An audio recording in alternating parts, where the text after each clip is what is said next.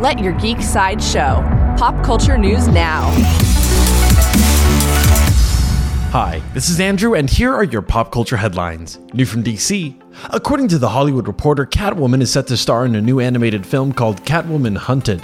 The anime style film will follow Catwoman as a heist gone wrong puts her in the crosshairs of a variety of heroes and villains alike. Among the casting, it's been confirmed that Elizabeth Gillies will voice Selina Kyle, Stephanie Beatriz will voice Batwoman, Jonathan Banks will voice Black Mask, and Steve Blum will voice Solomon Grundy.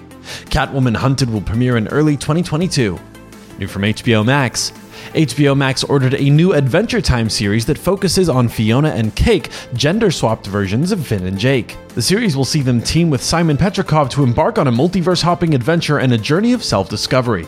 All the while, a powerful new antagonist determined to track them down and erase them from existence lurks in the shadows. There is no release date for Adventure Time Fiona and Cake at this time. For fans of video games, in an interview with IGN, the executive producer of Paramount Plus's Halo series, Kiki Wolfkill, shared a bit more about the series. She said the biggest challenge with adapting the game is the game is designed to put you in Master Chief's armor. What we're asking people to do with the show is to sit back and say we're going to present the side of Chief that you just don't get to play in the game. The Halo series is set to premiere on Paramount Plus in 2022. Coming soon from Legendary, Legendary Entertainment has wrapped filming on their upcoming reboot of The Toxic Avenger. Director Macon Blair shared a post with the caption reading, That's a wrap. Logodaria, Bulgaria.